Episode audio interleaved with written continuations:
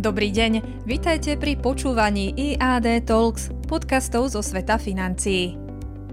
250 miliard dolárov za jednu noc.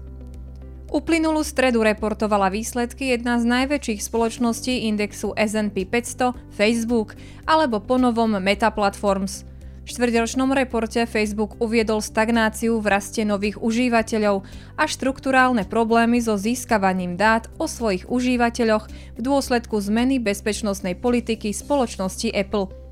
Akcie spoločnosti sa po vyhlásení výsledkov prepadli o 26%, čím firma odpísala viac ako 250 miliard zo svojej hodnoty v priebehu niekoľkých hodín. Pre porovnanie, ročné HDP Slovenska predstavuje približne 100 miliard dolárov. Facebook so svojím jednodenným prepadom vytvoril nelichotivý historický rekord. Doteraz žiadna spoločnosť nedokázala odpísať zo svojej hodnoty takú obrovskú časť kapitálu a tak rýchlo ako práve Facebook. Avšak udalosti okolo Facebooku nám ukazujú o mnoho hrozivejšiu realitu, ktorú akciový trh doposiaľ úplne ignoroval – prvom rade, aj keď sa jedná o obľúbenca Wall Street, tak žiadna firma nedokáže rásť do nebies a skôr či neskôr začne podliehať gravitačným zákonom. Nulový prírastok nových užívateľov Facebooku je toho jasným dôkazom.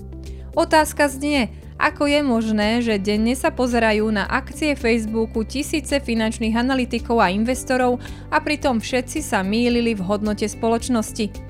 Ak by finančné trhy boli skutočne efektívne, tak taký obrovský prepad v jednej z najväčších spoločností na svete by nikdy nemal nastať.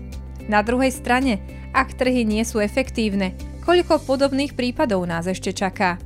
Po druhé, Facebook so svojou trhovou kapitalizáciou predstavoval šiestu najväčšiu spoločnosť v indexe S&P 500. V dôsledku prepadu Facebooku index S&P 500 klesol daný deň takmer o 2,5%.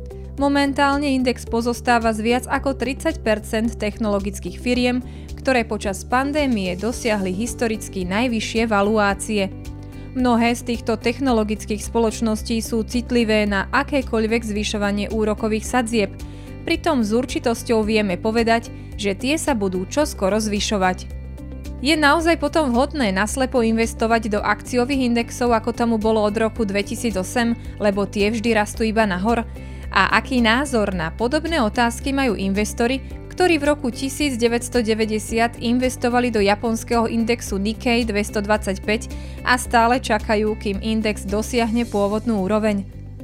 Podobné otázky si musí každý investor zodpovedať sám.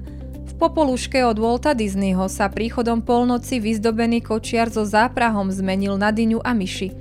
Investori, ktorí boli zvyknutí iba na rastúci akciový trh, by mali mať túto scénu na pamäti, aby ich portfólia nedopadli podobne.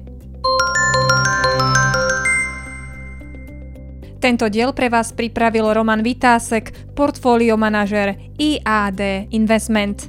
Ďalšie zaujímavé informácie zo sveta financií vám prinesieme opäť o týždeň. Ďakujeme za počúvanie.